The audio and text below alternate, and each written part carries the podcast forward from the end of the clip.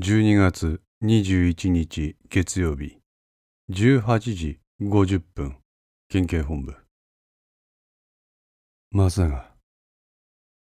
片倉と古田は苦い表情をして彼を見たほら取れたてのほやほやだ。松永は一枚の紙ペラを二人に見せたなんだこれは？N システムで補足した19日からの村上の行動経路だ。何？そこでお前たちに知らせたいことがある。そう言って松永はここで立ち話をするのは控えたいとして二人を県警の別室へ招いた。松永の存在に不信と疑念を抱いていた二人であるが今は一刻を争う。そんなことは言ってられない。彼らは松永の求めに応じた。別室の扉を閉じ、松永は手にしていた紙を机に広げ、口を開いた。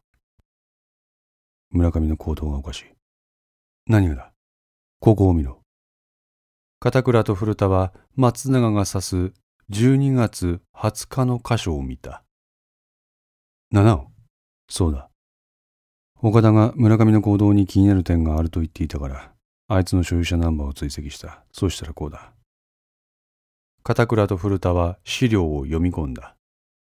そこには村上の証言と今回の N システムによる村上の行動履歴を時系列で整理した表が記載されていた。村上の証言によると彼は20日の12時頃に野宿山の検問に会い、それから1時間かけ高岡に向かった。高岡に着くのは13時前後。そのまま氷見へ向かうと30分後の13時半に到着することになる。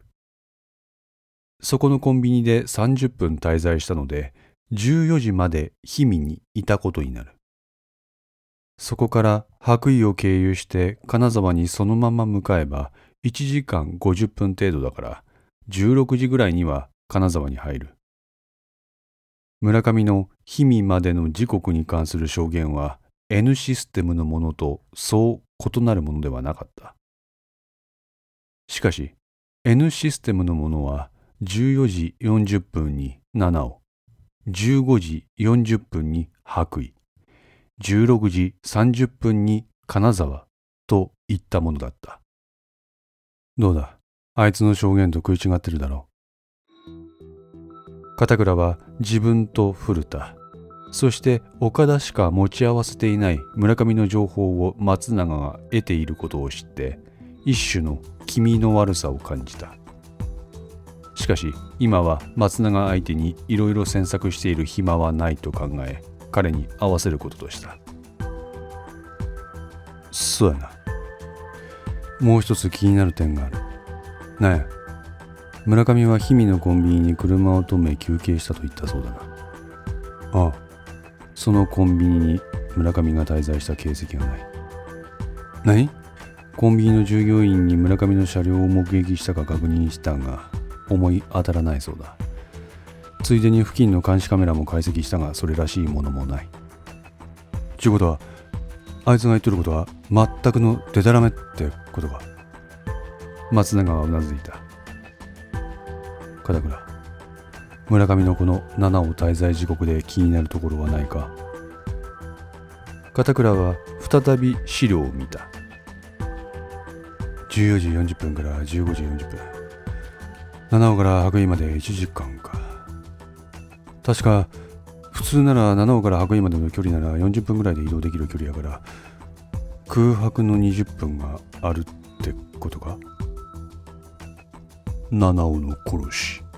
あ片倉が声を上げた。この時間帯に七尾で殺しがあった。その通り。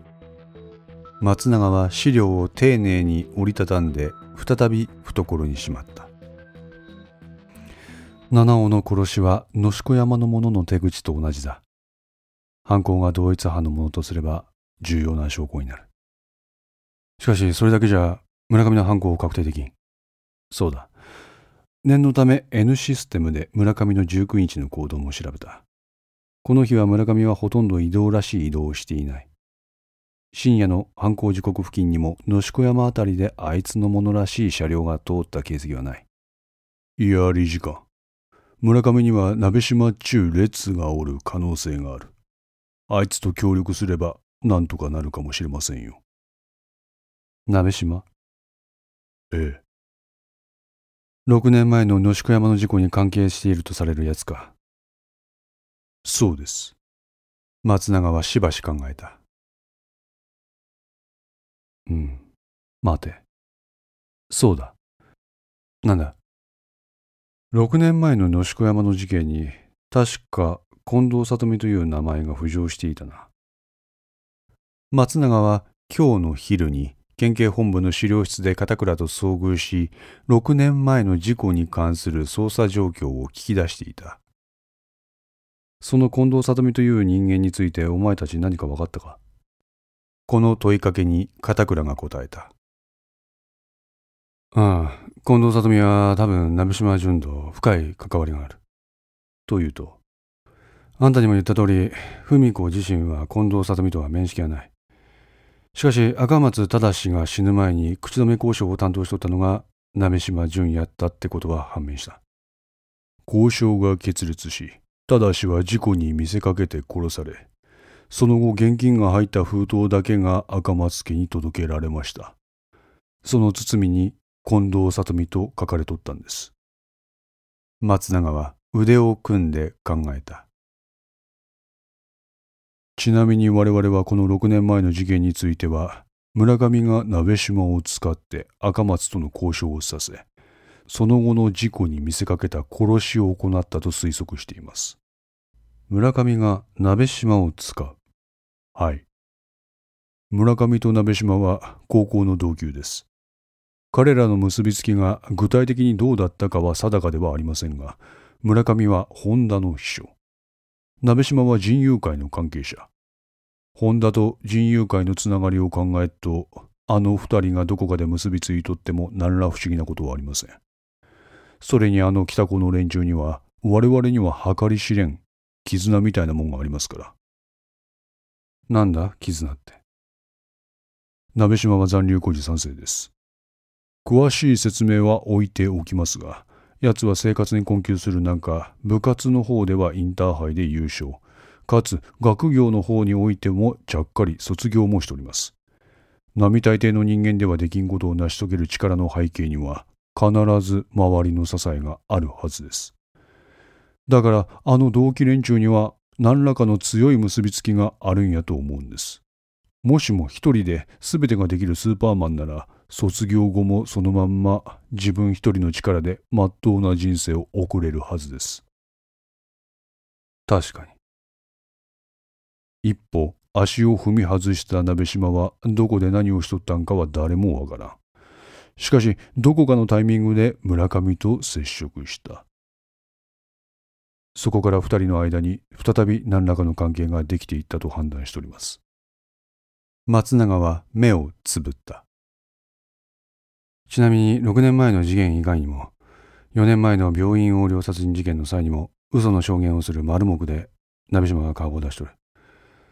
この2つの事件に直接的関係を持つのが村上隆二や。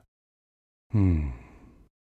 片倉が古田の説明に付け加えた。それを聞いて目を開いた松永は二人に尋ねた。ならば、七尾の会社は一体誰なんだ？というと会社が殺された物件の契約書にも、お前らが言う6年前の事件に出てくる近藤里美という女性が出てくる。近藤里美？そうだ。え？今、お前、女って言ったか？そうだ。女の名義で契約されてるが、殺されたのは男だ。あ、ちょっと待ってくれ。俺らは近藤里美とは言ったが、女とは言っとらんぞ。何言ってんだ？里美だろ。女だろうが。理事官。ひょっとして契約の本人確認書って保険証かなんかじゃないですか。それやったら写真も何も入っとらんから男か女かわからんですよ。あ、七尾中署が花から女と決めつけて不動産屋に聞き込んどるとしたらそれはいかん。この女の名前に心当たりがないかって聞いてしまっとるんやったら、それから何も進まん。もう一度その不動産屋に当時の契約について聞いてみた方がいい。里見という名前の男も世の中にはたくさんおります。しまった。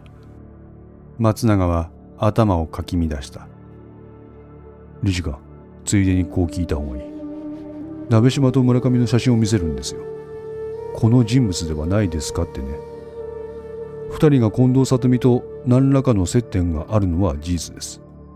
仮に架空の人物でも誰かが近藤里美になりすまさんと契約は成立しませんからね。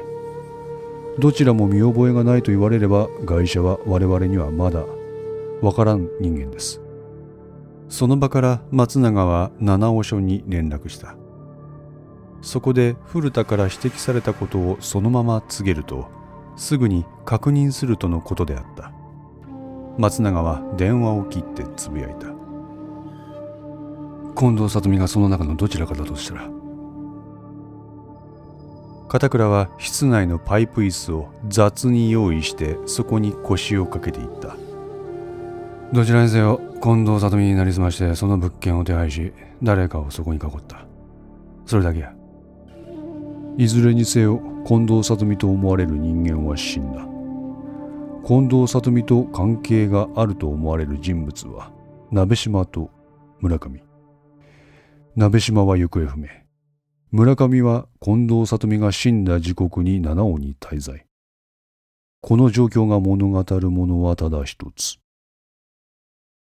七尾の会社は鍋島淳である可能性がある。松永のこの発言に室内は静まり返った。